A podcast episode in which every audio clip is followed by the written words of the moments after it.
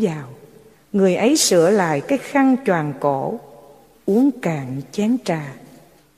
Này ông bạn, sự tiến hóa của vũ trụ còn gọi là cơ trời, quy định tất cả sinh vật tuần tự tiến hóa. Từ kim thạch tiến lên thành thảo mộc, từ thảo mộc tiến lên động vật. Chúng nó ở dạng hồn khóm. Sự sống của chúng nó hoàn toàn lệ thuộc luật thiên nhiên, còn gọi là bản năng sinh tồn. Loài động vật biết sự đau đớn là vì nó mở mang được thể vía. Tất cả sự đau đớn và cảm xúc của nhân loại và loài động vật không phải ở trong xác thịt, mà ở trong thể vía. Thể vía là trung tâm của cảm giác.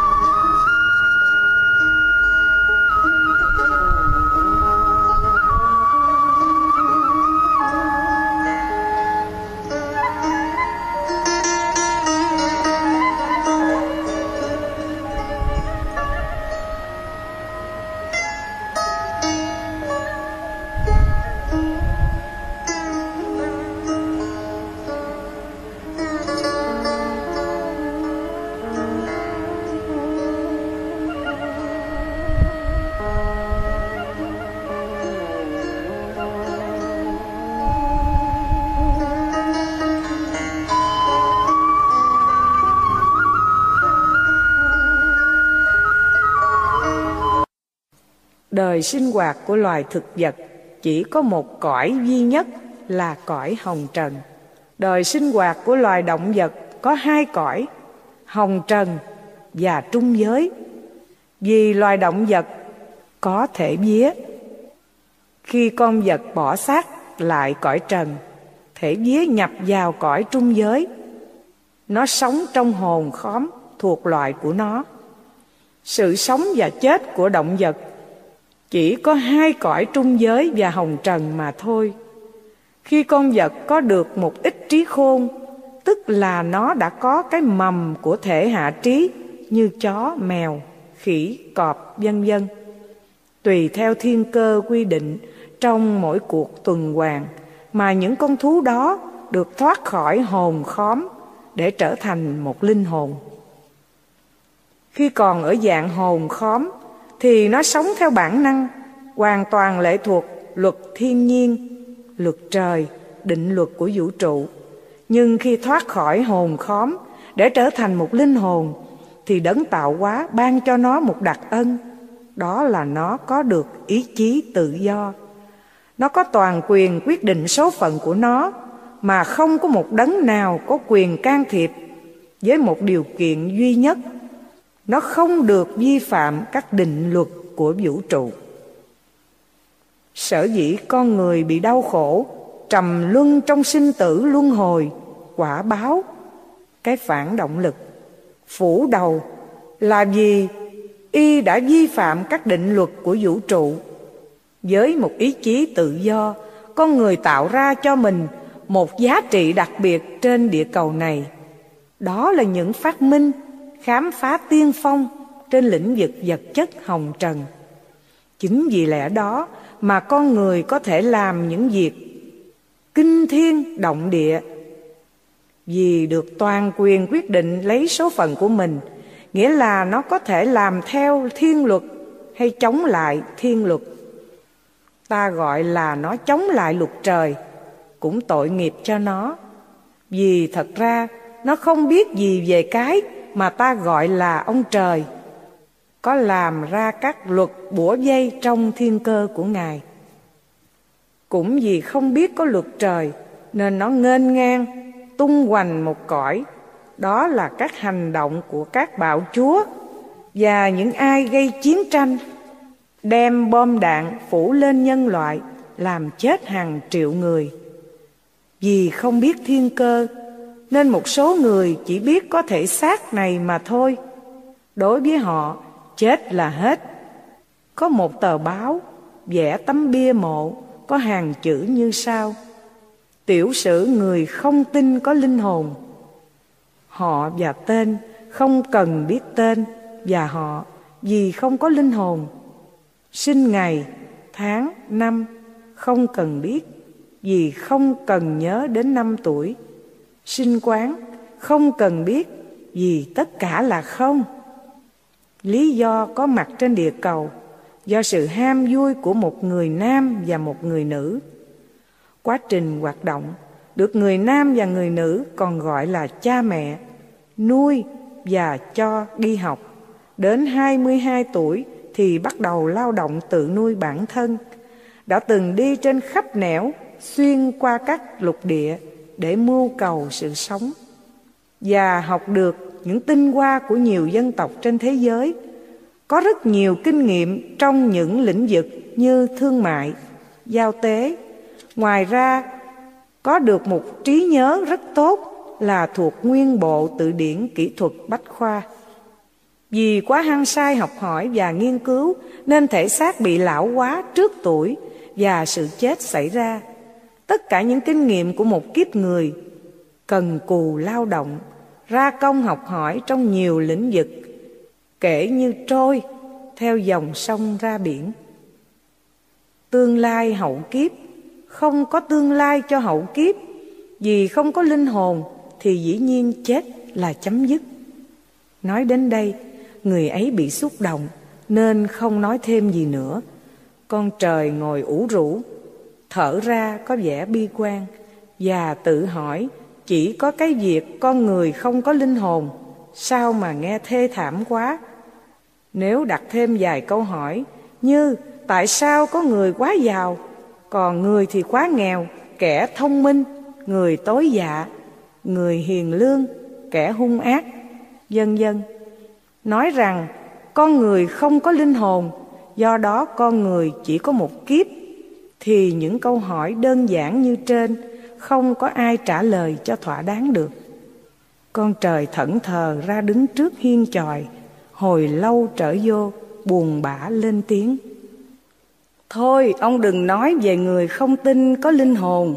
Suy đi nghĩ lại, sao mà phí phạm nhiều thứ quá? Người ấy đến bàn thờ, đốt cây nhang trầm, rồi trở lại chỗ ngồi. Mùi nhang trầm làm không khí trong tròi gần như thoát tục.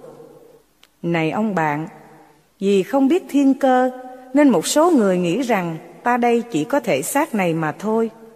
Nếu biết rằng con người ngoài thể xác này, còn có nhiều thể khác nữa đang cư ngụ trong thể xác, thì cái quan niệm về cuộc đời thay đổi rất nhiều. Giáo lý quyền môn, con người chân thật không phải là một tổ hợp tế bào một số tình cảm và một ít trí hóa, mà là một chân thần có nhiều thể. Mỗi thể thích hợp cho một cõi trời.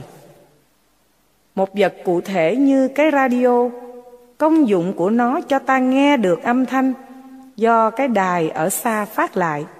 Vậy mà nó cũng có trên 10 linh kiện điện tử, mà cái đó cũng do con người chế ra chẳng lẽ quyền năng của con người thua cái vật do mình chế ra hay sao? Con người thua nó là vì con người chưa sử dụng hết quyền năng các thể của linh hồn. Nếu cái loa của radio phát ra âm thanh với một người không cần suy nghĩ để hiểu biết thêm, bèn dội vàng kết luận chỉ cần có cái loa là nghe được đài vì âm thanh từ loa phát ra. Cũng gần giống như vậy nếu ta nhìn một người đang hoạt động, hoặc chính ta, chính cái xác phàm tục này cử động, chứ còn ai vô đây nữa. Cái loa phát ra một lời ca, chính tai ta nghe rõ ràng.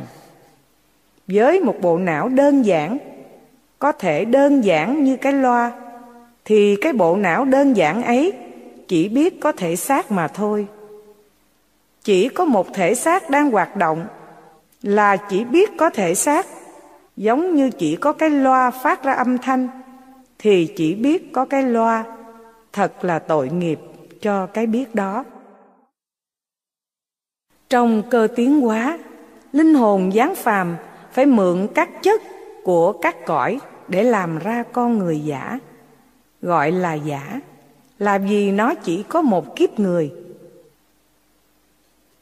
sự cấu tạo của người giả gồm có nguyên tử hồng trần, tạo ra thể xác và thể phách, nguyên tử thanh khí, tạo ra thể vía, thể tình cảm, dục vọng, oán ghét, yêu thương, giận hờn.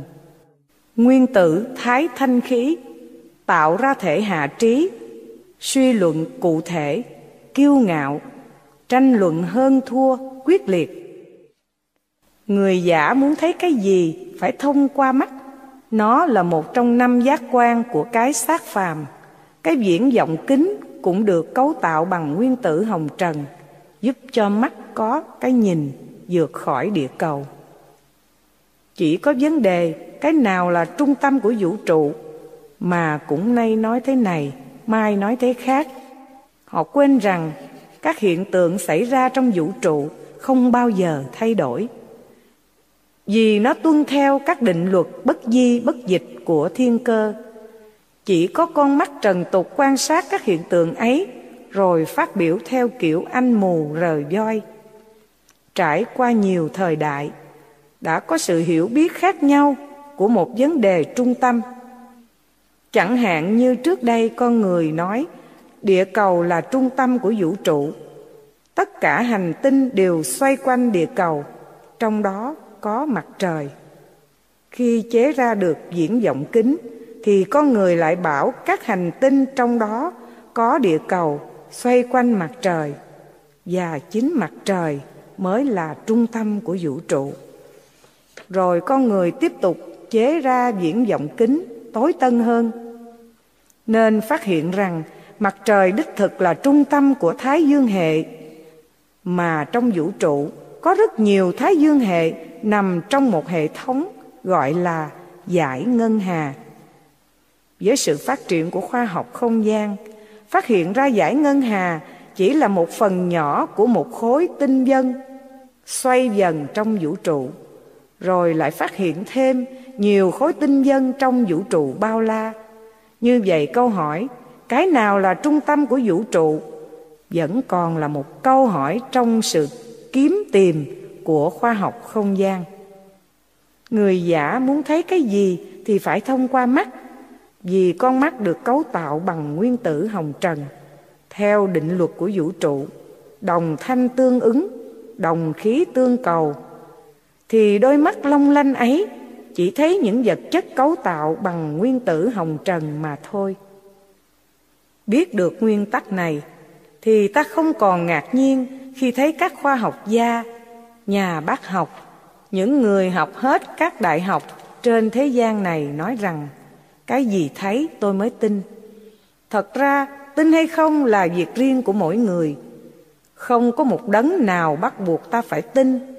Tin một cái gì mà con mắt không thấy. Và không có một trực giác tâm linh để phân biệt chính và tà. Nếu một người không có cái trí để phân biệt được cái nào là thường tồn và cái nào không thường tồn, cái nào thực, cái nào giả. Nhưng mà vẫn cứ tin tin như thế sẽ rơi vào mê tín và tin dị đoan.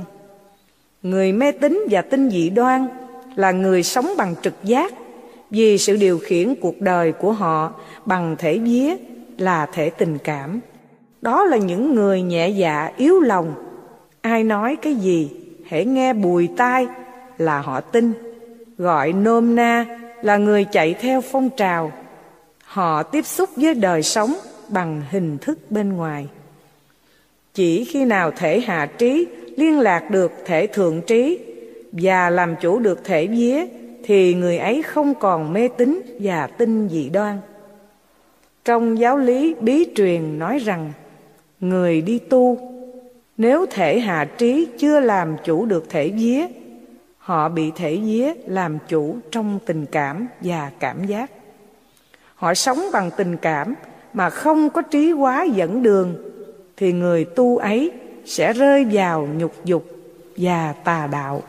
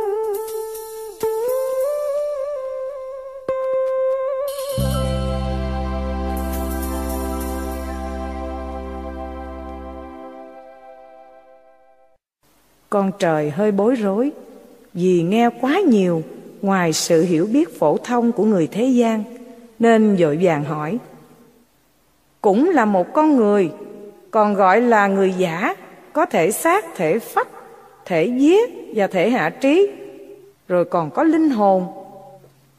Tức người thật, cùng ở trong thể xác thể xác như căn nhà cho các thể kia cư ngụ và hoạt động.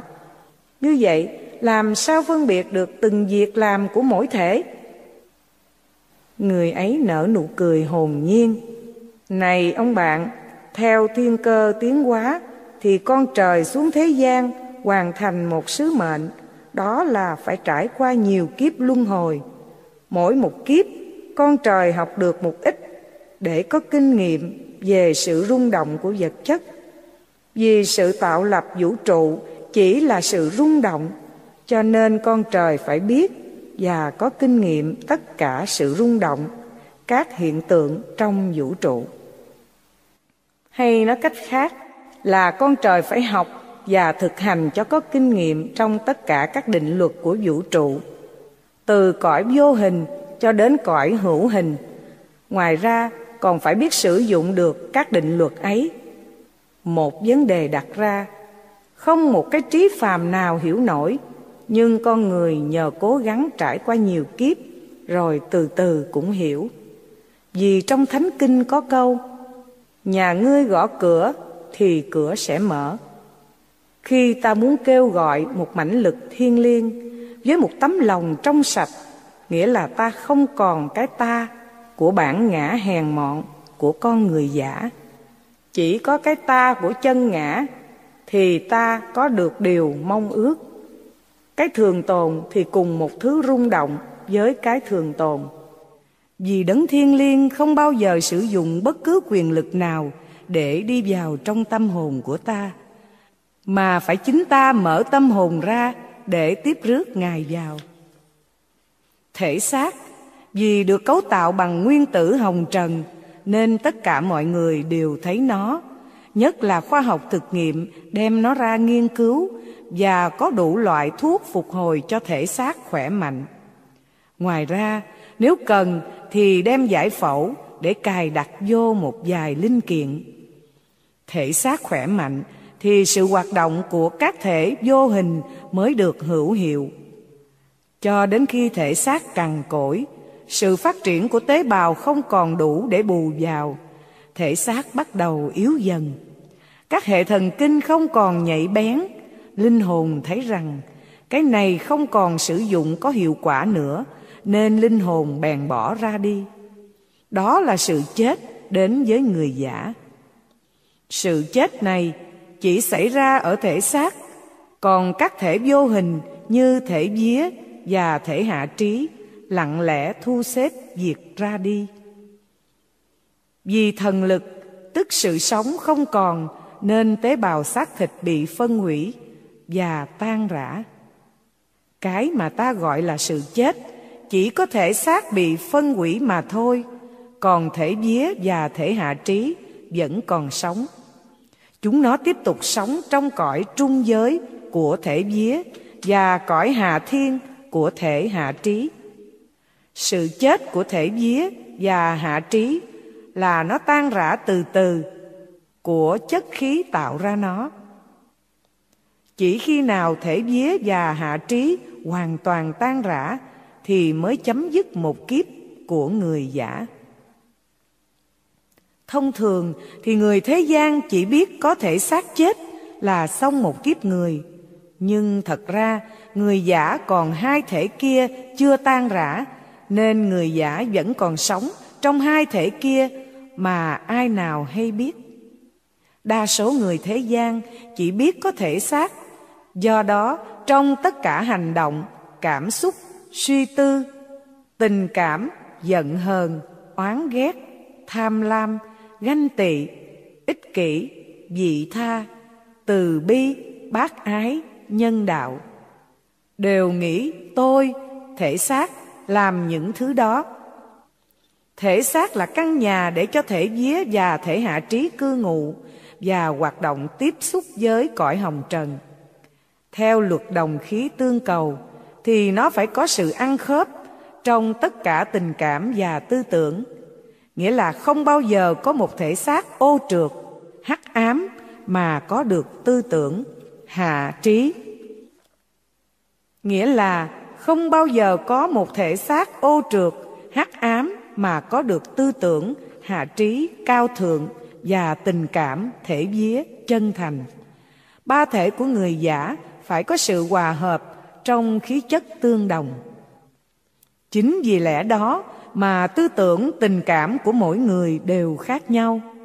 Tư tưởng và tình cảm, thanh cao cũng như hèn hạ, đều bị thu hút vào các thể và trực tiếp ảnh hưởng đến tính tình con người cái mà tôi muốn cái này cái nọ thật ra đó là việc làm của thể vía vì bản chất của thể vía là luôn luôn rung động để đáp ứng với hoàn cảnh xung quanh và nó rất mẫn cảm với các bản năng ham muốn và dục vọng. Người xưa nói, gần mực thì đen, gần đèn thì sáng. Quả đúng như vậy, vì bất cứ sự rung động nguyên tử của các thể đều có tính cách hay lây. Với sự rung động thường xuyên lặp lại và làm nổi dậy những mối cảm xúc tương tự nơi kẻ khác. Cái mà ta gọi tính tình con người chẳng qua chỉ là cái thói quen lặp lại của tư tưởng. Những tính xấu như giận hờn, oán ghét do sự cô động của tư tưởng tạo một lớp vỏ bao trùm lên thể vía, thành ra họ nhìn kẻ khác theo cái chủ quan của họ họ phán đoán sự việc bằng cái thành kiến của họ. Hay nói cách khác, họ chỉ sống trong thành kiến, mà người sống trong thành kiến là sống trong tư tưởng chết. Không bao giờ tiến bộ, vì họ bị cái ám khí che lấp cái trí khôn của họ. Tất cả tinh hoa của ý niệm được đem ra gạn lọc để biến thành trí khôn. Với một ý niệm không vượt nổi bức tường thành kiến do họ dựng nên, thì làm sao họ có được cái trí khôn để hiểu biết cái mênh mông của trời đất? Cái đa dạng của sự sống mà ta gọi là cuộc đời của thế tục.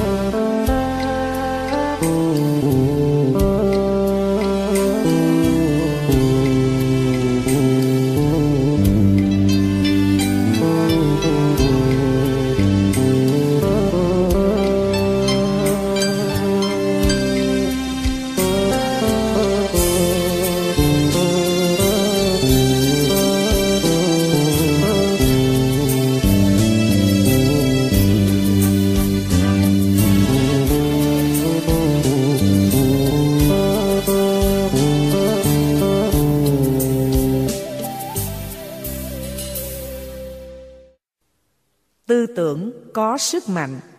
Sự vận hành của tư tưởng giống như sự phát minh một tia chớp để thu hút những tinh chất. Những tinh chất này dần dần kết hợp thành một mãnh lực lớn lao và có sức mạnh. Nếu cái sức mạnh này được hướng ra vật chất, ta gọi nó là dục vọng, còn nó hướng vào nội tâm, ta gọi nó là ý chí. Như vậy, sức mạnh của ý chí là do từ trong nội tâm phát ra, còn sức mạnh của dục vọng là do bị vật chất bên ngoài thu hút. Hay nói cách khác, ý chí là do sự chủ động từ trong tâm phát ra và nó tự quyết định theo ý riêng của nó. Còn dục vọng là nó bị vật chất bên ngoài thu hút và nó chạy theo mà không có sự chủ động. Nói cách khác, ý chí là một mãnh lực tự ên, định liệu, còn dục vọng là do hấp lực ở bên ngoài. Nói cho gọn, khi hành động bằng dục vọng là không có ý chí, mà chỉ làm nô lệ cho vật chất mà thôi. Từ ngàn xưa, theo kinh sách lưu truyền, thì mọi sự bất ổn ở thế gian đều do dục vọng sinh ra. Cái dục vọng đã đeo vào cổ con người từ khi y chập chững bước vào đời để kiếm sống. Nếu không có dục vọng, có lẽ y không còn gì để hứng thú. Cái mà ta gọi để có được niềm vui, hạnh phúc, xét cho cùng, chỉ là để thỏa mãn sự mong ước, chiếm đoạt. Hoàn thành một ước vọng nào đó, khi đạt mục đích rồi, thì niềm vui ấy không bao giờ tồn tại vĩnh viễn. Nói theo Đức Lão Tử là nó bị dịch, biến hóa khôn lường, chỉ tàn phai theo ánh nắng chiều. Hình như có sự màu nhiệm trong cơ tiến hóa. Đó là nó khiến cho con người không chịu dừng lại tại cái điểm mà mình đã tốn không biết bao nhiêu mồ hôi và nước mắt. Vừa chiếm được là muốn dững dưng với nó bèn xông xáo bốn phương trời để lao vào một ước muốn khác. Cứ như thế, từ kiếp này sang kiếp khác, con trời đã tạo ra không biết bao nhiêu là ân quán giang hồ. Càng có nhiều dục vọng thì nghiệp chướng càng bủa vây Trong cơ tiến hóa, con trời xuống thế gian đi học. Trong đó có yếu tố đau khổ, vì đau khổ cũng là một môn học. Vì mỗi sự đau khổ đều chất chứa bên trong cái mầm móng của một năng lực. Hay nói cách khác, sự đau khổ sẽ biến thành quyền năng. Những sự đau đớn giống như một dòng gai nhọn sẽ trở thành dòng trân châu sáng ngời. Chẳng lẽ đau khổ từ trên trời rơi xuống? Không phải như vậy, mà do chính con trời tạo ra bằng những hành động, tình cảm và tư tưởng của y trước đây. Bây giờ y nhận trở lại để lập lại sự quân bình trong vũ trụ. Kinh sách nói, sự đau khổ của con người là do y đã vi phạm các định luật của vũ trụ. Có đoạn nói, nguồn gốc của đau khổ là do dục vọng. Từ hai ý trên ta suy luận rằng, trong cuộc hành trình của con trời có quá nhiều dục vọng nên đã vi phạm các định luật của vũ trụ. Con người bị lưới trời bủa dây, đôi khi ngồi ở không còn bị quả lây. Con trời để ly trà xuống bàn, dội vàng hỏi. Ông vừa nói, ngồi ở không đôi khi còn bị quả lây. Tôi không hiểu ý ông muốn nói gì. Người ấy thông thả, này ông bạn, khi ta suy nghĩ điều gì, nếu là điều cao thượng là ta sử dụng phần thượng trí là trí hóa trừu tượng còn nếu ta nghĩ vu vơ suy tính những gì cụ thể là ta sử dụng phần hạ trí. Với con mắt trần tục ta chỉ thấy phần hoạt động của thể xác còn phần hạ trí dù người đối diện với ta có nghĩ gì ta cũng không biết. Ai cũng biết là tư tưởng phát sinh từ hành động. Còn trường hợp tư tưởng cũng phát sinh nhưng không có hành động thì sao? Hãy tưởng tượng có một người ngồi ở không, y bèn có những tư tưởng oán hận và có ý giết người. Cái tư tưởng này người thế gian không hề thấy và biết. Nhưng bất cứ tư tưởng nào khi được tạo ra đều có hình tư tưởng được cấu tạo bằng chất khí của cõi ấy và nó cũng bị sự tác động và phối hợp của tinh linh, các chất, còn gọi là tinh chất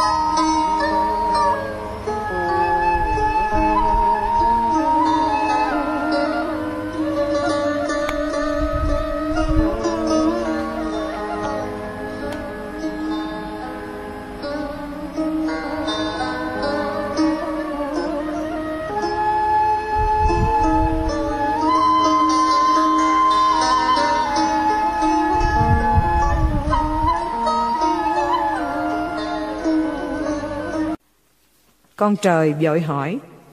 Ông sử dụng nhiều từ, Không có dạy trong các trường học phổ. Nếu ông không giảng nghĩa thì làm sao tôi hiểu? Người ấy bước đến, Đưa vài cây củi vô lò. Ánh lửa bập bùng, Vài cục than hồng trong vui mắt. Này, ông bạn, Sự phân hủy của một vật Có thể bằng lửa.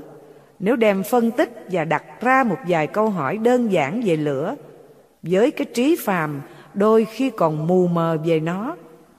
Lửa có đó, rồi đi về đâu? Có phải nó mang sự sống cho muôn loài? Con người đang sử dụng nó, nhưng không ai quan tâm đến nó. Cũng như sự sống của con người, phải có thần lực của đấng tạo hóa thì mới sống được. Không ai rảnh đâu mà bận tâm, và cứ xem đó là việc tự nhiên. Cái mà để cho nó tự nhiên thì quá dễ chỉ khó khăn trong tâm trí khi nào ta đặt cho nó một vấn đề, để tìm hiểu nguồn gốc hoặc trả lời cho câu hỏi. Kiến thức quyền môn chỉ dành cho người nào tự nguyện tìm đến, hoàn toàn không có một lợi lộc về vật chất, mà chỉ có lợi về lãnh vực tinh thần. Chỉ khi nào tâm hồn hướng về tinh thần, cầu mong một sự hiểu biết về tâm linh, thì đúng theo luật đồng khí tương cầu. Linh hồn ấy tiếp thu được giáo lý quyền môn. Ngay trong lĩnh vực triết học, khoa học, mỗi môn học đều có những danh từ riêng của nó. Chỉ khi nào hiểu được nghĩa danh từ của nó thì mới hiểu được bài. Giáo lý quyền môn cũng có những từ ngữ riêng biệt. Người nào muốn học hỏi quyền môn thì phải hiểu nghĩa từ ngữ của quyền môn tinh linh các chất, gọi là tinh chất. Tinh chất là sinh vật bán tri thức. Chúng phối hợp với chất khí của các cõi, trung giới, hạ thiên, thượng thiên, tạo thành hình tư tưởng, còn gọi là tinh linh nhân tạo. Hình tư tưởng là một mãnh lực bán tri thức. Nó thường tác động trong con người, mà ta gọi là dục vọng, là quỷ dục. Tinh chất cũng là một thần lực của đấng tạo hóa. Nó phối hợp với các chất khí ở trong các cõi để tạo ra một mãnh lực. Tinh chất có đường tiến hóa đi xuống để xâm nhập vào vật chất. Càng trọng trượt thì tốt cho nó. Nó có mặt trong các chất khí nào là khi con người sử dụng đến chất khí đó. Cõi thượng thiên, chất thượng thanh khí tạo ra thượng trí trí quá trừu tượng. Cõi hạ thiên, chất thái thanh khí, tạo ra hạ trí trí quá cụ thể. Cõi trung giới, chất thanh khí tạo ra thể vía, tình cảm cảm giác, dục vọng. Tinh chất biến chuyển không ngừng, vừa có hình này lại biến sang hình khác tinh chất thay đổi ăn nhịp với sự rung động của mỗi tư tưởng, mỗi xúc động của ta. Tinh chất là một thứ môi vật, là vật liệu cấu thành hình dốc của tư tưởng và xúc động. Nhờ sức tưởng tượng, ta dùng tinh chất để tạo ra hình ảnh giống tạc những gì mà ta để cái trí tư tưởng đến hoặc tưởng tượng ra, đó là hình tư tưởng tinh chất có khuynh hướng từ cõi cao đi xuống cõi thấp, để biến thành vật chất cõi hồng trần. Do đó, con người càng ít tiến hóa, thì tư tưởng, dục vọng, bản năng của họ biểu hiện trong tinh chất càng xoay chiều về vật chất, về sự thỏa thích, giác quan của xác thịt. Tất cả những cám dỗ của xác thịt quá mạnh, người nào không kiểm soát được, bèn cho là quỷ dục hoặc tự trách mình, không biết tại sao tôi làm như vậy. Tinh chất là một mãnh lực bán tri thức, sống trong vũ trụ, là thần lực trong các cõi của người giả hoạt động. Tinh chất như một thực thể, một sinh vật, nó cũng đầu thai và cũng tấn hóa. Ba loài tinh chất tấn hóa vào vật chất gọi là nhập thể tinh chất liên kết mật thiết với con người, vì chúng có mặt trong những thể, xác, vía và hạ trí. Tinh chất bị cảm nhiễm bởi những tư tưởng, tình cảm và hành vi của con người. Con trời hơi bối rối vì một vấn đề quá trừu tượng. Cũng nhiều lần đi đến chùa và nhà thờ mà sao không nghe nói đến cái mãnh lực của tinh chất nó tác động trong con người. Nó tạo ra muôn hình thức mà người chưa tiến hóa về tinh thần, không kiểm soát được nó. Con trời trầm ngâm hồi lâu. Ông có thể nói cái gì cụ thể mà trong đó có sự hoạt động của tinh chất? Này ông bạn, không một mãnh lực nào lại có thể tác động nếu không có một thứ vật chất làm trung gian, giúp nó biểu lộ ra tinh chất là một sinh vật sống trong vũ trụ. Sự tiến hóa của nó là đi xuống để xâm nhập vào vật chất. Trên con đường tiến hóa, tinh chất phải kết hợp với các chất khí như thái thanh khí và thanh khí của các thể hạ trí và vía để tạo ra hình tư tưởng, dục vọng và những mãnh lực của tư tưởng và tình cảm tinh chất có đường tiến hóa riêng của nó. Tùy theo vấn đề của ta suy nghĩ, thì nó đáp ứng ngay tức khắc để tạo ra hình tư tưởng mà ta đã suy nghĩ về cái đó. Nếu ta giữ tư tưởng đó lâu, thì hình tư tưởng đó rõ ràng và nó có đời sống riêng của nó. Nó như một sinh vật trong vũ trụ và còn gọi nó là tinh linh nhân tạo.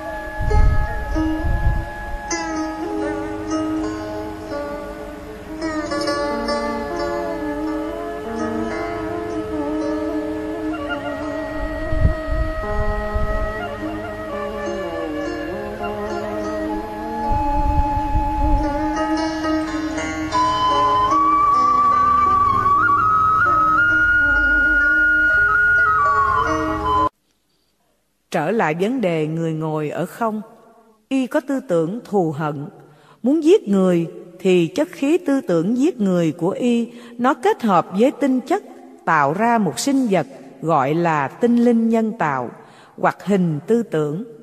Sinh vật này nó đi ngao du khắp chốn và nó bị tư tưởng khác thu hút bởi định luật đồng khí tương cầu. Nếu có một người đang sử dụng vũ khí và có tư tưởng sát nhân, theo luật đồng khí tương cầu, thì hình tư tưởng của người ngồi ở không ấy, nó hòa nhập với tư tưởng sát nhân. Vì lẽ đó, người cầm vũ khí giết người một cách dễ dàng. Cho nên, có nhiều án mạng, người ta xét rằng hung thủ là người nhát gan, mà tại sao dám làm chuyện động trời như vậy? Luật trần gian thì kẻ sát nhân phải thọ án, còn người ở không mà có tư tưởng giết người, với luật trời thì y cũng có dự phần vào cái án mạng ấy. Thì dĩ nhiên định luật của vũ trụ không hề tha thứ cho y. Vì luật tự nhiên không cần ta biết luật hay không biết. Chính vì lẽ đó phải giữ gìn tư tưởng trong sạch, chân chánh là điều quan trọng. Thật ra, vì không biết sức mạnh tư tưởng, nó truyền nhiễm như bệnh dịch và con người phải có trách nhiệm với tư tưởng của mình, cho nên mới có người ngồi ở không mà suy nghĩ tào lao như vậy. Nếu biết được cái tai hại như vừa kể trên, có lẽ cho tiền họ cũng không dám ngồi suy nghĩ ba láp ba xàm như thế. Con trời đưa tay xoa lên đầu, hít hà. Ớn quá, không biết mấy tháng nay có nghĩ gì bậy bạ không? Nếu có thì kẹt dữ à. Như vậy thì ông có thể cho biết bằng cách nào để có được tư tưởng tốt? Người ấy nhìn qua kẻ lá, rồi quan sát dệt sáng của ánh trăng lấp lánh trên tách trà. Cái phản chiếu nhẹ nhàng của tách trà nhỏ, nếu quan sát hồi lâu thì nó không khác cái ao hồ của đêm trăng mùa hạ. Này ông bạn, giáo lý quyền môn cho biết, khi trí khôn chú ý vào một đức tánh nào, thì đức tánh đó sẽ dần dần thành một phần tử tánh nết của mình. Về sau, đức tánh ấy biểu lộ ra một cách tự động, không khó nhọc chút nào. Đó là một nguyên tắc vô cùng quan trọng để con người tự đào luyện tánh nết của mình. Nếu một tánh tốt hoặc xấu mà ta cứ luôn luôn nghĩ về nó thì nó sẽ tăng trưởng vì tư tưởng đã thêm sức cho nó. Nếu ta biết những làn sóng dĩ thái tiếp xúc với thị giác, những làn sóng của không khí mang đến lỗ tai những rung động, thì chất khí của tư tưởng giúp cho trí khôn tự biểu lộ ra. Hay nói cách khác, con mắt ứng đáp với ánh sáng, lỗ tai ứng đáp với âm thanh, còn trí khôn ứng đáp với chất khí tư tưởng, thượng thanh khí thì có sự hiểu biết. Làn sóng dĩ thái và sự rung động của không khí là một thứ vật chất được cấu tạo bằng nguyên tử hồng trần, nên dụng cụ khoa học quan sát được nó.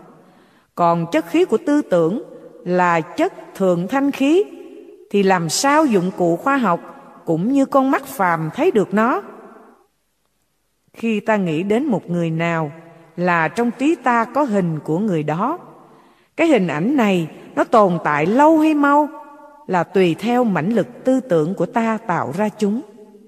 Với con mắt phàm không hề thấy hình tư tưởng này, chỉ người mở được thần nhãn hoặc vong linh mới thấy được mà thôi. Như vậy, tư tưởng tạo ra một hình dáng bình bồng với chất khí của nó. Tùy theo tư tưởng thanh cao hay hèn hạ mà có được đặc tính của nó. Cái đặc tính đó chính là sự rung động nhanh hay chậm của nguyên tử thuộc về cõi trí. Nếu là một tư tưởng tôn kính đấng thiên liêng thì nó không cần biết là đấng nào.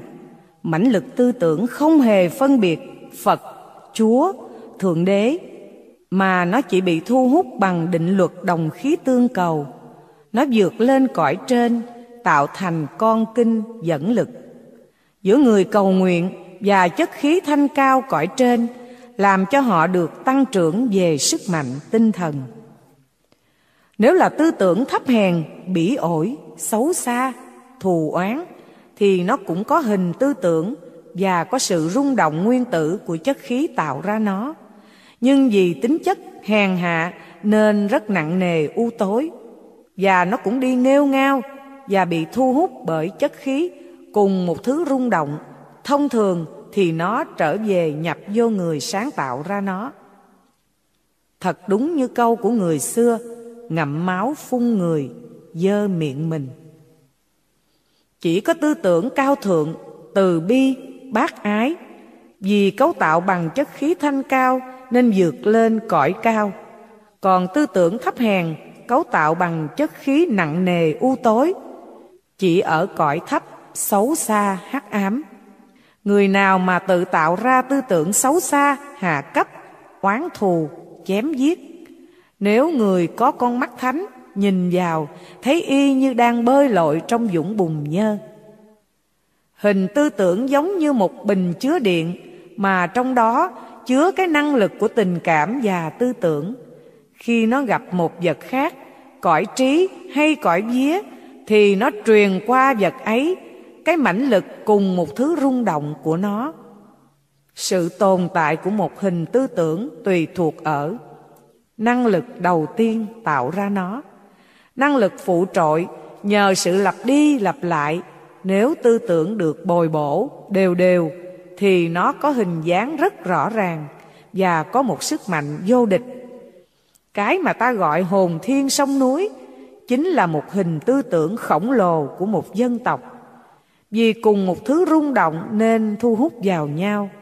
Và cái mà ta gọi tình yêu tổ quốc, tình tự dân tộc, nét đặc thù văn hóa của một quốc gia cũng chỉ là những hình tư tưởng của đồng bào tổ quốc mà họ đã kính yêu cho nên con người dù đi năm châu bốn biển khi trở về nơi chôn nhau cắt rốn thì cũng bị thu hút và rung động bởi hình tư tưởng tình yêu quê hương. Chỉ trừ những ai lòng dạ chai đá, tự mình chối bỏ quê hương thì mới không hòa nhập với sự rung động của hình tư tưởng đó mà thôi.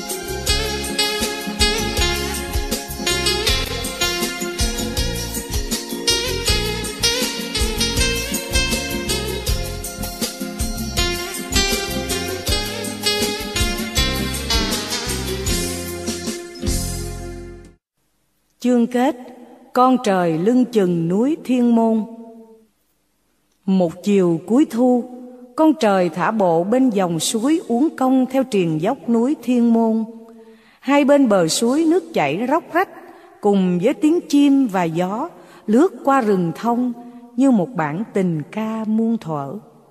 Con trời ngây ngất trong nắng chiều, một màu vàng óng ánh trải dài hai bên bờ suối. Tất cả suối sông đều chảy ra biển, cũng như tất cả tôn giáo đều quy về đấng tạo hóa. Có một nhà văn nói, Thượng đế tìm kiếm con người và con người cũng đi tìm Thượng đế.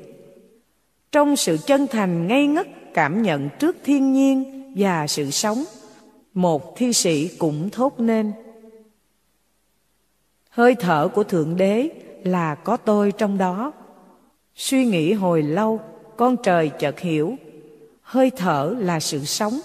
Phải rồi, Thượng Đế là sự sống. Tôi sống và đi lang thang theo bờ suối như thế này để thưởng thức tác phẩm còn gọi là một sự sáng tạo của quá công.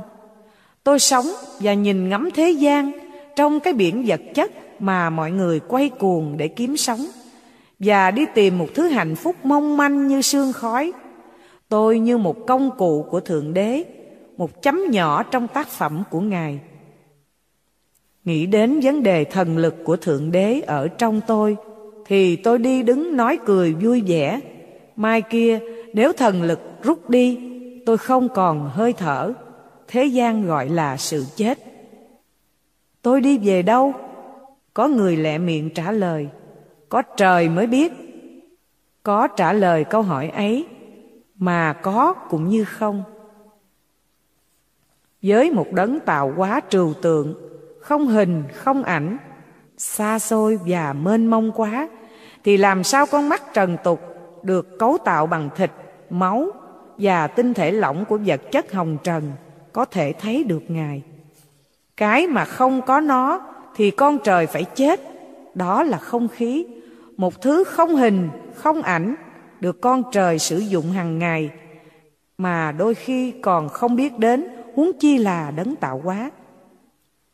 Cách đây gần một trăm năm, một nhà thiên văn tại Mỹ tuyên bố Tôi dùng diễn vọng kính tìm khắp nơi trong vũ trụ bao la mà không thấy thiên đàng hay thượng đế cư ngụ ở nơi nào.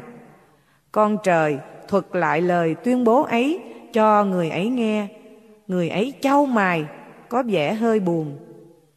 Tội nghiệp cho nhà thiên văn. Cái viễn vọng kính của họ là một vật được cấu tạo bằng nguyên tử hồng trần. Theo luật đồng thanh tương ứng, đồng khí tương cầu, thì con mắt và cái viễn vọng kính ấy chỉ thấy được vật chất hồng trần mà thôi. Họ nghĩ thượng đế là một ông vua già ngồi ở trên một cõi trời nào đó để xét xử người đời sau khi chết hoặc ở cõi thiên đàng do cái trí tưởng tượng phàm tục của họ. Dầu họ có chế ra một diễn vọng kính, có tăng sự lớn của một vật hàng trăm ngàn tỷ lần cũng không bao giờ thấy được Thượng Đế. Vì Thượng Đế là một nguyên lý vi diệu, chứ không phải là một đấng có cá thể riêng biệt. Vấn đề tin có Thượng Đế hay không là do từ trong tâm của con người phát ra. Vì vậy, vấn đề tìm kiếm thượng đế là quay về đời sống nội tâm để nghe tiếng vọng trong tâm. Đó là tiếng nói của linh hồn, thì thầm của lương tâm, nhận thức bằng trực giác. Qua kinh nghiệm, hàng ngàn kiếp làm thức tỉnh con người trong bể trầm luân. Vấn đề tin có thượng đế hay không là tùy theo sự tiến hóa của linh hồn. Những văn bằng của tất cả các đại học là cái chứng chỉ cho một người đã học qua một chương trình. Đó là một kiến thức đã có sẵn, được đưa vào một bộ não. Bất cứ ai có đủ điều kiện để học đều có thể được những văn bằng đó. Còn sự tiến hóa của linh hồn cũng như phẩm hạnh, đạo đức, phẩm giá và tư cách của một người không có liên quan gì đến cái văn bằng nói trên. Vì phẩm hạnh, đạo đức, phẩm giá và tư cách là những thứ không thể thiếu được của một linh hồn tiến hóa. Nói cách khác, đạo đức khác với kiến thức. Chính vì lẽ đó, nếu một xã hội chỉ chú trọng phần kiến thức mà quên đi phần đạo đức thì không khác nào trao kiếm cho kẻ cướp.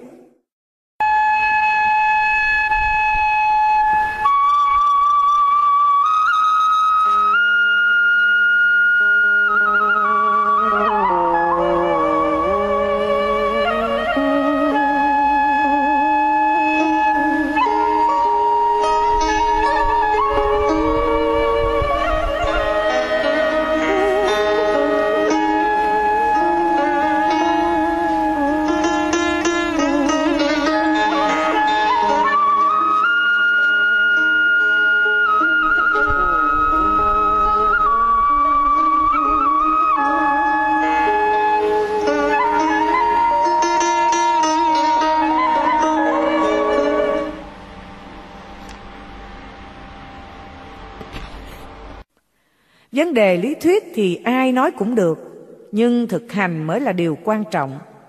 Vào thời xa xưa, có vị hoàng đế Asuka là một vị minh quân Ấn Độ. Ông thường đàm đạo về triết lý và vấn đề tâm linh với các tu sĩ. Một hôm, nhà vua giả dạng thường dân cùng đi với tu sĩ dạo quanh thành phố. Tu sĩ tay ôm một bình bát nhỏ, quấn một chiếc khố rách, vừa đi vừa nói. Nếu muốn đến gần Thượng Đế thì Ngài phải biết xả bỏ tất cả, từ bỏ ngai vàng điện ngọc, vợ con, cung phi, mỹ nữ, các quan văn võ và toàn thể vương quốc thì mới hy vọng đạt được những gì mong muốn. Nhà vua vui vẻ nói mạnh dạn, tôi sẽ làm đúng như vậy. Tu sĩ ngạc nhiên ngập ngừng hỏi, bao giờ thì Ngài có thể từ bỏ những thứ này? Không một chút do dự, nhà vua đáp, ngay thời điểm này. Tu sĩ hơi bối rối vì nhà vua chấp nhận một cách dễ dàng nên không nói nữa. Đi băng qua ngã tư, tu sĩ bị một gã cướp cái bình bát rồi chạy mất dạng. Tu sĩ giận quá nên chửi những lời thô tục.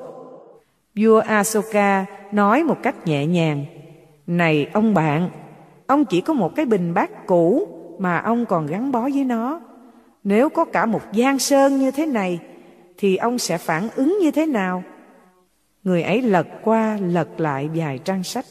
Nếu đọc qua kinh sách để hiểu biết và thuộc lòng mà không thực hành, thì người tu ấy cũng giống như cái máy ghi âm, chờ có dịp phát âm ra. Ngôn ngữ văn chương đưa ra hình tượng đó là cái nhai lại như loài gặm nhấm. Dùng lửa để thử vàng, định luật về sự tiến hóa của linh hồn cũng giống như vậy. Nghĩa là linh hồn phải xâm nhập vào cõi vật chất. Chính vì lẽ đó, trong tất cả kinh sách đều nói con người có hai phần, phần vật chất và phần tinh thần. Chỉ khi nào đi vào cõi trần gian thì mới biết ai chỉ huy ai. Nếu linh hồn làm chủ được thể xác thì nó sẽ hướng lên những gì thường tồn, cao cả và lo trao dồi đạo đức, phẩm hạnh, sống theo đạo lý thánh hiền. Còn ngược lại, nếu thể xác làm chủ thì chỉ có biết vật chất mà thôi. Có những linh hồn bị vật chất bao phủ, không còn nhìn ra ánh sáng chân lý, đôi khi cũng cố dùng lên đó là khi con người tự nhìn lại mình và biết được những cái xấu xa bị ổi thấp hèn, tán tận lương tâm. Chính lúc đó, con người cố gắng tách rời nó ra. Sự cố gắng ấy là kêu gọi đến ánh sáng thiên liêng và ân huệ ở trên ban xuống để biến đổi tánh xấu ấy. Hay nói cách khác, cái mà ta gọi ánh sáng thiên liêng chính là ý chí của con người. Vì ý chí là một sức mạnh vô địch mà đấng tạo hóa ban cho con người và chỉ có con người mới có ý chí tự do. Do đó, muốn loại trừ những gì làm trở ngại cho vấn đề tu tập bản thân chỉ có cách hiệu quả nhất là sử dụng ý chí. Vì ý chí là một công cụ sáng tạo làm thay đổi tất cả. Hơn 10 năm, con trời lắng nghe và tự mình suy nghĩ. Đôi khi người ấy nhắc lại một số định luật của vũ trụ, bảo con trời cố gắng nhớ cho nhập tâm, thì không một vị giáo chủ nào phát biểu tư tưởng vượt ra ngoài định luật của vũ trụ. Thấm thoát hơn 60 năm, con trời tự hỏi, đi vào thế gian để kiếm sống và học được những gì? Một kiếp người quá ngắn, không có ai học được tất cả kiến thức của trần gian, cũng như trao đổi phẩm hạnh và đào tạo tánh tình. Có chăng là những gì đã va chạm vào cái tôi trong những thành công cũng như thất bại, nhận về mình những hạnh phúc hoặc đau khổ?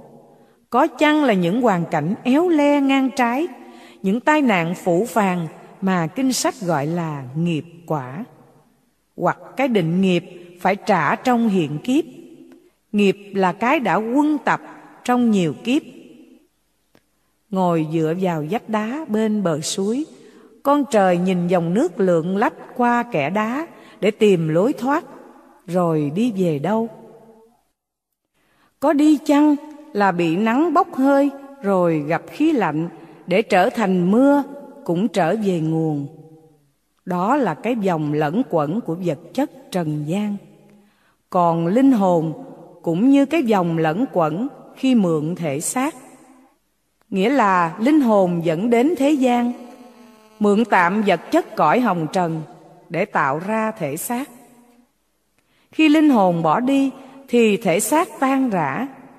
Vì linh hồn bất tử nên vẫn tiếp tục trở lại thế gian và cứ như thế hàng ngàn kiếp mỗi một kiếp linh hồn học được một vài kinh nghiệm con trời bồi hồi, nhớ lời của người ấy.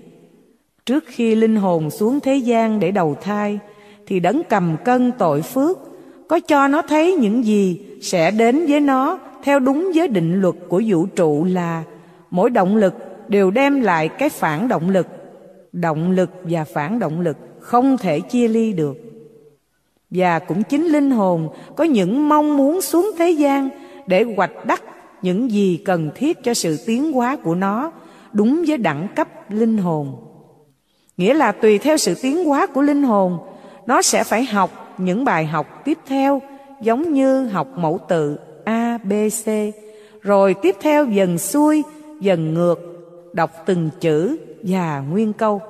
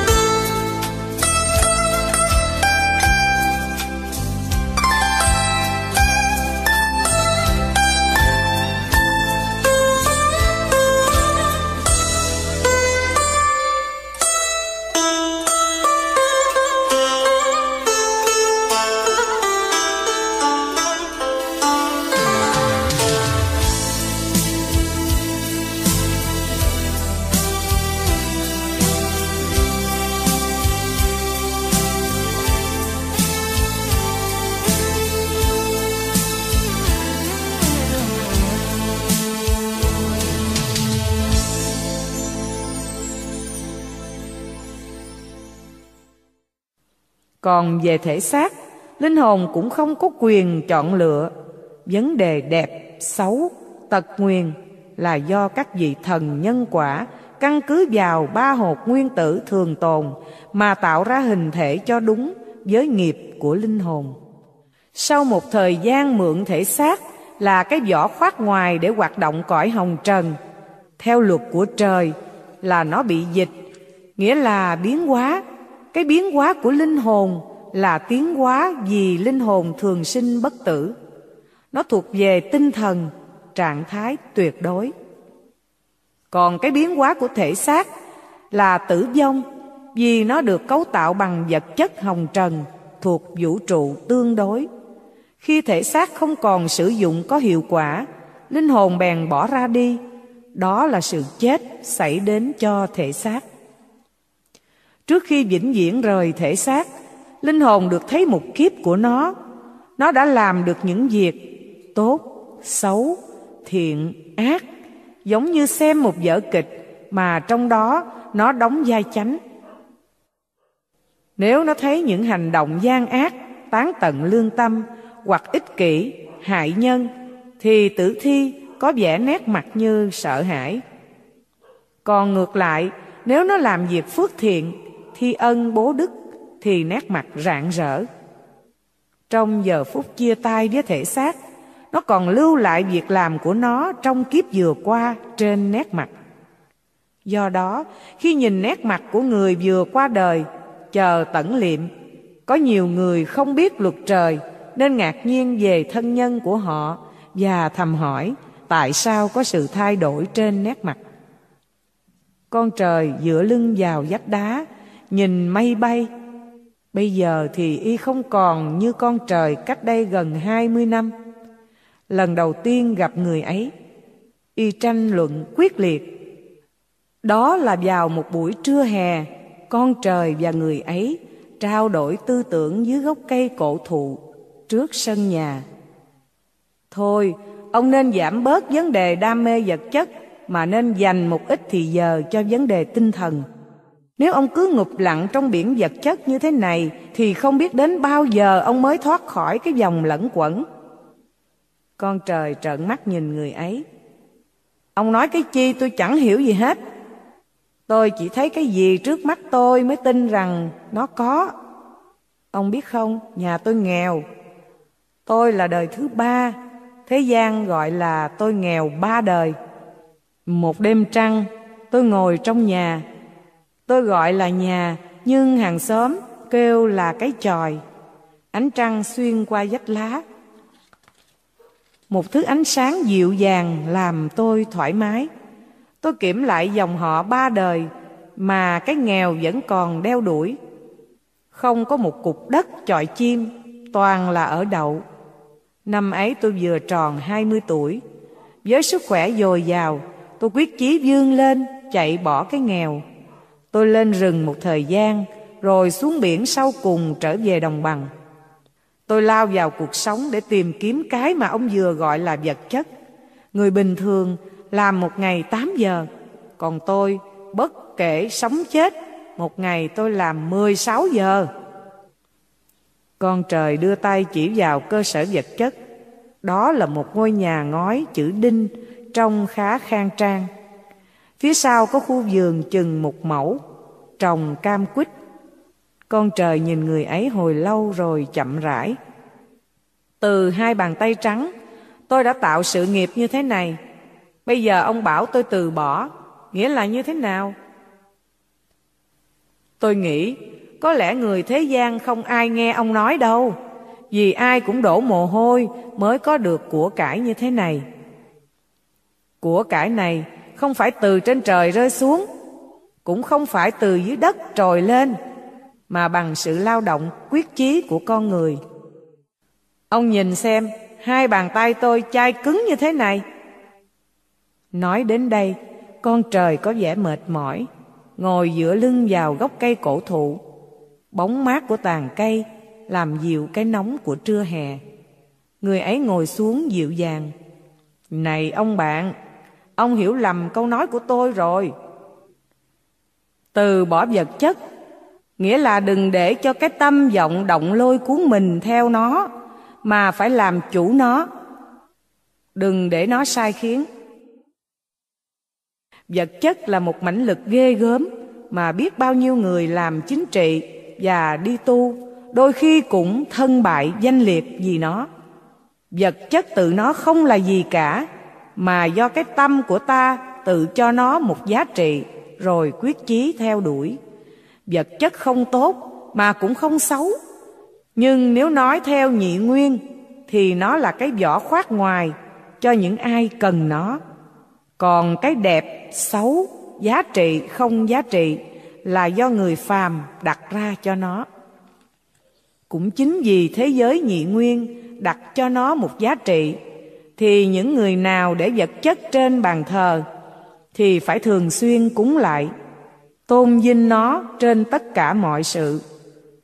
Đó chỉ là để thỏa mãn dục vọng. Vì mọi người xung quanh đều nghĩ đến sự ham muốn, nhiều khi tư tưởng này xâm nhập vào ông bạn mà ông bạn không hề hay biết. Chỉ khi nào ông bạn làm chủ được tư tưởng, tự mình quyết định cuộc đời mình, thì mới không còn lệ thuộc hình thức bên ngoài khi con người sống lệ thuộc vào một bản giá trị, thì trọn một kiếp người, họ chỉ là một thứ lặp lại. Đôi khi họ tự lừa dối chính mình. Những cái gì không thích cũng được họ che lấp bằng những sự giả dối bên ngoài. Họ tự đóng kịch để thủ một vai theo cái kiểu mẫu bằng những hình thức. Kết quả là họ tự lừa dối với chính mình.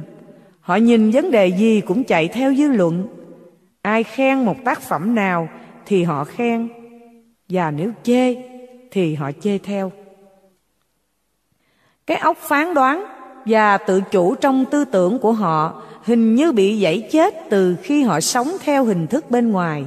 Họ đã phí phạm một kiếp sống ở thế gian mà họ không hề hay biết. Loài vật thì sống theo bản năng, do đó chúng sinh hoạt giống nhau của cùng một loài nhưng con người lại khác, vì con người có cá tánh và có một ý chí hoàn toàn tự do. Nếu con người sống theo hình thức bên ngoài là tự mình chối bỏ ý chí tự do và cá tánh, một quyền năng mà đấng tạo hóa đặt ân cho con người. Nói cho có mùi kinh kệ là con người không có hồn nhiên như trẻ con thì những tư tưởng cao thượng khó mà chen vào bộ não chứa đầy sự hơn thua, tranh giành, chiếm đoạt để chạy theo cái hình thức bên ngoài.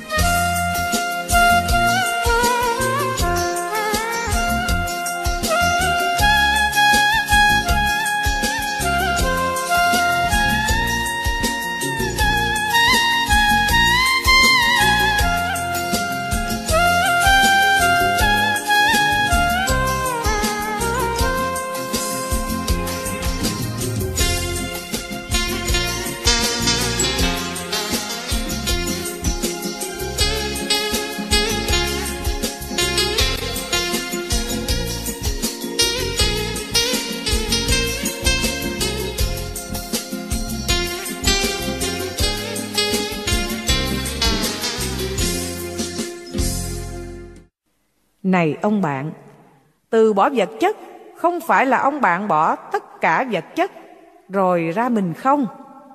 Nhưng mà từ bỏ cái nếp sống lệ thuộc vào vật chất. Lệ thuộc vào hình thức cũng không phải là lên non cao rừng thẳm âm u tịch mịch không bóng dáng con người để quên đi những gì tục lụy và dục vọng còn vọng động sự thật không phải như vậy mà phải tự biết mình rằng những cái dục đó nó đã có từ muôn ngàn kiếp thì không thể một sớm một chiều triệt tiêu nó như là đẩy lục bình cho trôi xuôi theo dòng nước chỉ khi nào phát khởi từ trong tâm của ông tiếng thì thầm từ hư vô. Đó là tiếng nói của linh hồn, kêu gọi đến thể xác trần tục bằng những kinh nghiệm vừa qua. Trong sự sinh tử luân hồi mà linh hồn đã có sự trưởng thành để phá tan cái vỏ vật chất. Linh hồn có đời sống song đôi. Phần thứ nhất, liên lạc với các hạ thể, xác, vía và hạ trí, thuộc người giả, đó là cái vỏ vật chất. Phần thứ nhì, liên lạc với tinh thần. Như vậy, chỉ khi nào ông phá tan cái vỏ vật chất thì mới tiếp thu được tư tưởng thiên liêng. Hay tia sáng của tinh thần, hay đời sống tinh thần. Đời sống tinh thần là một đời sống hiểu biết về đấng tạo hóa và trong cuộc sống hàng ngày thực hành sự hiểu biết ấy. Không có gì quyền bí trong một đời sống tinh thần.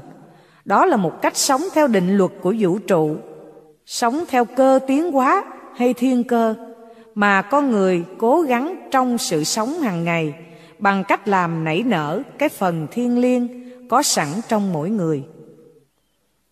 Vì mỗi sinh vật đều có cái mầm thiên liêng, sự tiến hóa của linh hồn tức là làm phát triển phần thiên liêng. Cái mà ta gọi sức mạnh thiên liêng đó chính là phần thiên liêng mà linh hồn đã có được. Trong mỗi một kiếp người, tùy theo hành động, tình cảm và tư tưởng mà có được sức mạnh thiên liêng. Con trời hơi rối trí vì một vấn đề quá trừu tượng nên vội vàng lên tiếng. Những gì ông vừa nói tôi chẳng hiểu gì hết vì ở thế gian này người ta chỉ thích nghe nói cái gì có lợi cho người ta mà thôi. Ngay như các tôn giáo, người ta đến đó để cầu xin ơn phước, lợi lộc, được một cái gì theo ước nguyện của họ như một số tôn giáo thì hứa hẹn một thiên đàng, một niết bàn, một cõi trời có trăm hoa đua nở cho linh hồn đến cư ngụ. Người ấy mỉm cười thân mật. Này ông bạn, một vị chân sư dạy đệ tử như sau. Con phải hết lòng khoan dung cho tất cả mọi người và phải nhiệt thành quan tâm đến đức tin của những người thuộc tôn giáo khác, cũng như là con với tôn giáo của chính con vậy. Vì tôn giáo của họ cũng như tôn giáo của con đều là con đường dẫn đến đấng tạo hóa. Muốn giúp đỡ mọi người thì con phải hiểu rõ tất cả họ. Nhưng muốn có lòng khoan dung toàn vẹn thì trước hết chính con phải dứt bỏ hết thói dị đoan và mê tín. Con phải hiểu rằng không có cái lễ bái nào là cần thiết cả. Bằng không, con tưởng rằng con giỏi hơn những người nào không hành lễ. Nhưng con đừng chê trách những người nào có bấu víu vào lễ bái. Hãy để họ làm theo ý họ, miễn họ đừng xen vào việc của con là người đã biết chân lý họ không được cố buộc con phải làm những gì mà con đã trải qua rồi hãy khoan dung và tử tế trong mọi trường hợp. Bây giờ con đã sáng mắt nên một vài tín ngưỡng và lễ nghi cũ của con hồi trước dường như trở nên phi lý đối với con. Mà quả thật, nó có vẻ phi lý thật. Song dù rằng con không còn tham dự lễ bái nữa, con vẫn phải kính trọng những việc này. Vì lòng thương những tâm hồn trong trắng mà họ còn cho những việc đó là quan trọng. Những lễ bái này có vị trí của nó và có chỗ dùng của nó. Chúng giống như những hàng gạch đôi giúp con viết ngay ngắn và đều đặn khi con còn nhỏ. Cho đến khi nào con biết tự mình viết thật giỏi mà không cần dùng chúng nữa. Có một lúc con cần chúng, nhưng bây giờ thời đó đã qua rồi. Một vị thầy cả có lần viết Khi tôi còn nhỏ Tôi nói như một đứa trẻ Tôi hiểu như một đứa trẻ Tôi nghĩ như một đứa trẻ Nhưng khi tôi lớn Tôi bỏ hết các thói trẻ con Những người nào đã quên tuổi ấu thơ của mình Và mất đi thiện cảm với trẻ thơ thì không phải là người có thể dạy dỗ hoặc giúp đỡ chúng. Vậy hãy tỏ ra tử tế, dịu dàng, khoan dung với tất cả mọi người, dù họ là người Phật giáo, Đạo tranh, Do Thái giáo, Thiên Chúa giáo hay Hồi giáo.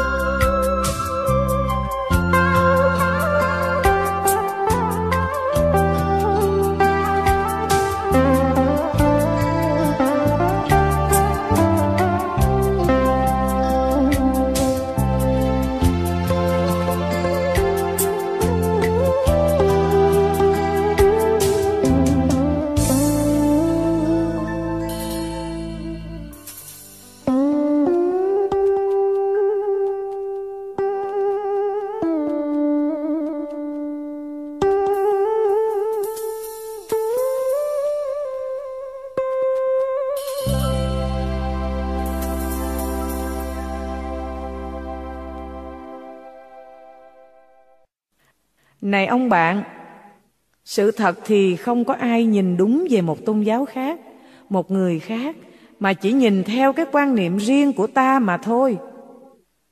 Nhà hiền triết Socrates đã trả lời khi người ta hỏi trong những việc, việc gì dễ làm nhất? Khuyên dạy trong những việc, việc gì khó nhất? Tự biết mình. Như vậy thì cái dễ nhất là cái ưa làm thầy đời, cái phê phán người khác, cái nói hành một người, cái mà gặp cái gì cũng chê. Xét cho cùng thì đó là cái bệnh của trí não, rồi lâu ngày không chữa trị biến thành cái tật. Thôi đành chịu vậy. Ngay trong vấn đề tôn giáo, một số tín đồ cũng vẫn còn cái bệnh làm thầy đời. Đạo này chê đạo kia rồi còn tự cho chỉ có cái đạo của mình mới đi đúng đường. Hiện nay, khoa học có sáng chế ra nhiều dụng cụ để thăm dò khắp nơi trên địa cầu, kể cả trong cơ thể, trong con người. Nhưng cái tự biết mình là chưa có cái máy nào hết, vì đó là việc khó nhất. Khó nhất là vì thuộc về lĩnh vực tâm linh. Nói đến tâm linh là phải nói đến tôn giáo. Tôn giáo nào cũng có cái cao quý và thiêng liêng của nó. Những vị giáo chủ là những bậc tiến hóa siêu nhân loại. Giáo lý của các ngài giúp con người thăng tiến bản tánh đạo đức, trí tuệ và giúp tinh thần tự khai mở. Tôn giáo, sự thăng tiến như một bậc thang trên cao. Trên đó, mọi người đều không cùng một trình độ, nên bậc nào cũng có họ năng lực, nhận thức và hành động thay đổi theo từng mỗi bậc. Tiến hóa cao, xa hẳn tiến hóa thấp về sự sáng suốt và đức hạnh. Tôn giáo nhìn nhân loại như một phức thể và cố gắng đáp ứng mọi thành phần. Tôn giáo là cái căn bản để đáp ứng nhu cầu tinh thần của con người. Mặc dù cái xác phàm chỉ cần có thực phẩm nhưng mà con người cũng tha thiết với nhu cầu của tinh thần Trên đường hành hương, họ cần những lời chỉ dạy của vị giáo chủ. Vì bước chân dẫm lên gai nhọn rướm máu, họ cần một con đường ít chông gai, ít hiểm trở. Và chính lời vàng ngọc của vị giáo chủ chỉ cho họ lối đi ấy. Những lời vàng ngọc ấy chỉ tìm trong kinh sách. Nhưng kinh sách vì bị lớp bụi trần tục phủ lên. Nên những người kế tiếp không còn giữ đúng những gì mà vị giáo chủ đã dạy. Và họ tự biên soạn theo cái trí phàm tục của họ.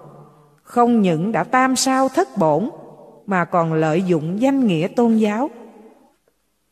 Đó là bọn con buôn chính trị, lợi dụng sự mê tín và cuồng tín của một số tín đồ để có cái gọi là thánh chiến chính vì mất cái tinh hoa của chân lý do vị giáo chủ phát biểu.